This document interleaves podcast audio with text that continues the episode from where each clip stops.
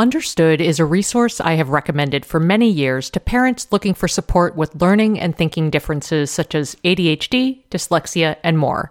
And I'm subsequently excited to tell you about their podcast, Understood Explains. This season, the show is hosted by teacher and special education expert Juliana Urtubey, and it's all about how to navigate individual education plans, also known as IEPs. They cover topics such as how to tell if your child needs an IEP, common myths about special education, and the difference between IEPs and 504 plans. I love how Understood Explains breaks down the overwhelm by unpacking an important topic each season and then drilling down further into key basics in each episode. Most episodes are between 10 to 15 minutes, and episodes are available in both English and Spanish. So fantastic, right? To listen to Understood Explains, search for Understood Explains in your podcast app. That's Understood Explains wherever you get your podcasts.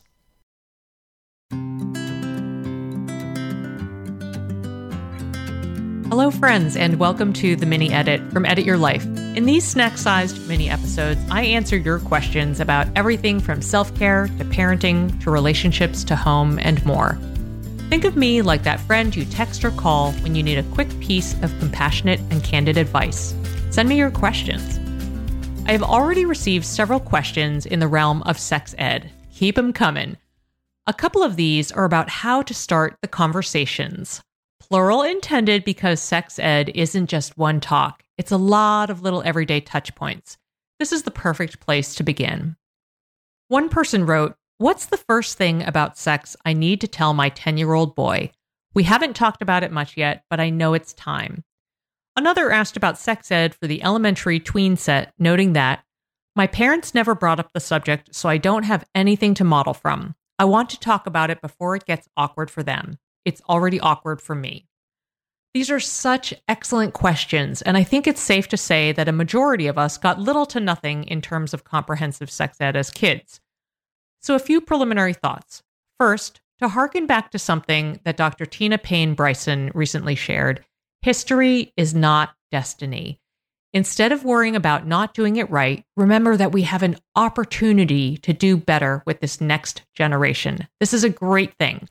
For more from Tina, listen to the episode Simple and Compassionate Parenting Tactics. Second, these listeners were both referring to roughly a 10 to 12 year old age window, and literally any time is a great time to have health related conversations with your kids. And I wanted to say that you can start having conversations related to sex ed, but that have nothing to do with sex as soon as your kids are verbal. Seriously. And the great news is the earlier you start having these conversations, the more opportunities you have to have conversations where you are the key provider of trusted information versus, you know, searching for and finding some weird stuff on the internet. Third, I will caveat by saying I am not a trained sex educator. However, I did spend about five years consulting on content and parent communication with the incredible Advocates for Youth and Amaze.org. And as a parent who also received no sex ed, I am personally invested in this topic. So much so that I applied for and joined my city's new committee to review and revise the district's health curriculum. This is a big deal because people who have listened to this podcast for a while know that I tend to steer clear of committee work. And fourth, the good news, if you're feeling awkward, is that preliminary conversations about sex ed have nothing to do with sex. Think of them as your training wheels to get more and more confident with having open and honest conversations. And trust me, creating a non judgmental, shame free conversation zone in this realm will have a positive impact on your communication across so many other lanes. This is an awesome opportunity. Okay, I'm going to share about the two preliminary topics I think are a must, and I'll do that after a quick break.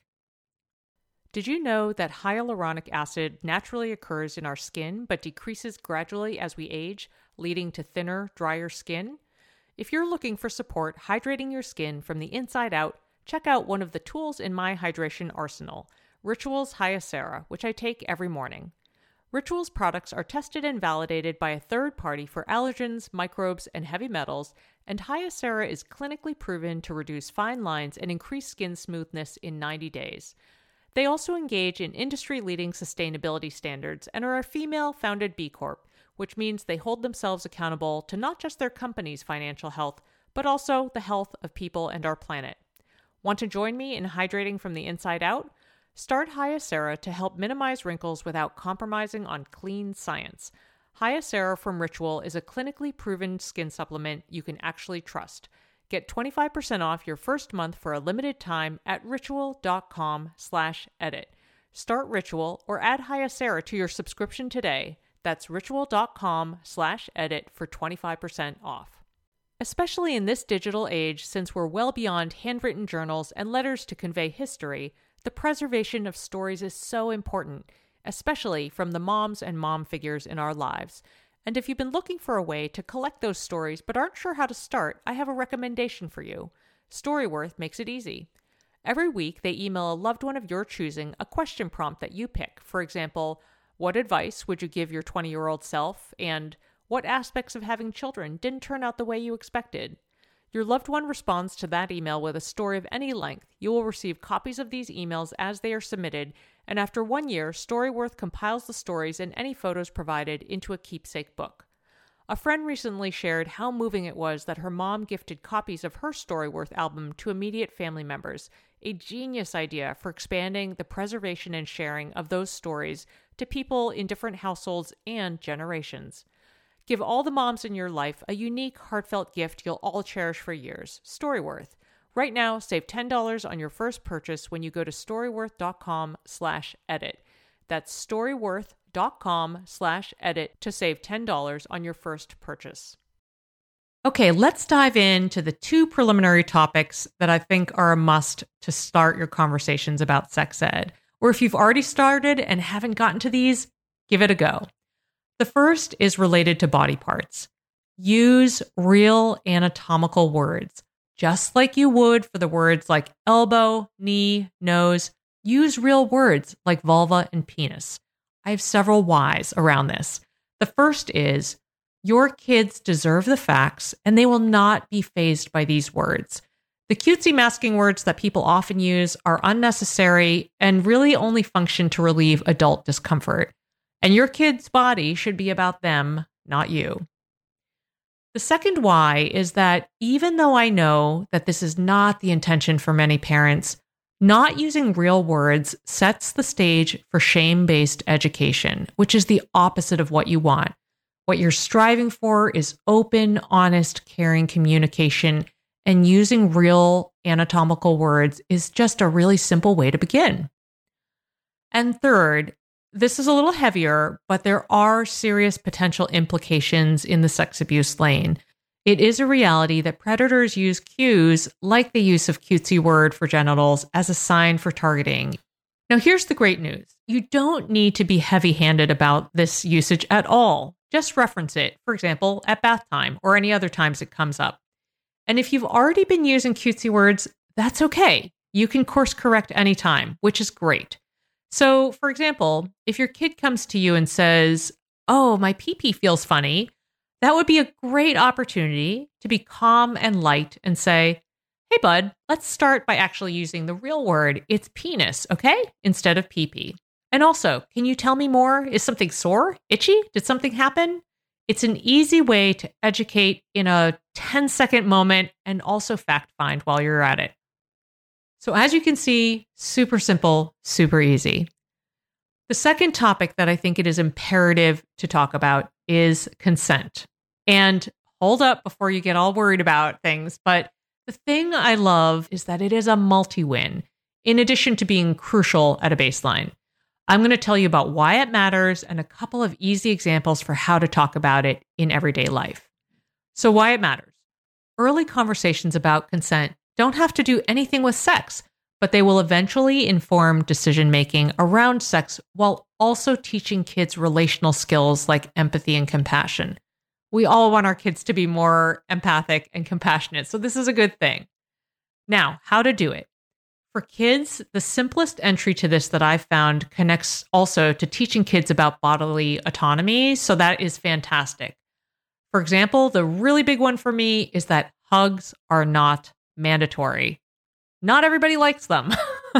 and I feel really strongly about this personally because Violet, as a little one, did not like hugging people she didn't have regular contact with. It made a lot of sense.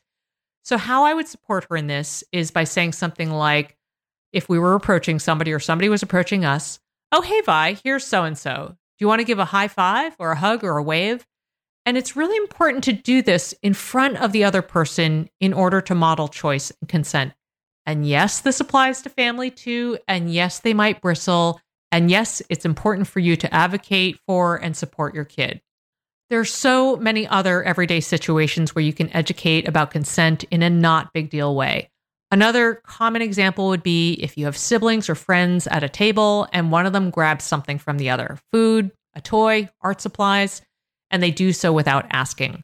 Again, calmly, lightly, and not in a shaming way, you could say something like, Oh, hey, I see that you really want that item, but it's really important to ask before touching somebody else's stuff. They might not mind, but they also might be sad or hurt by that. Let's try this again. It's just as simple as that.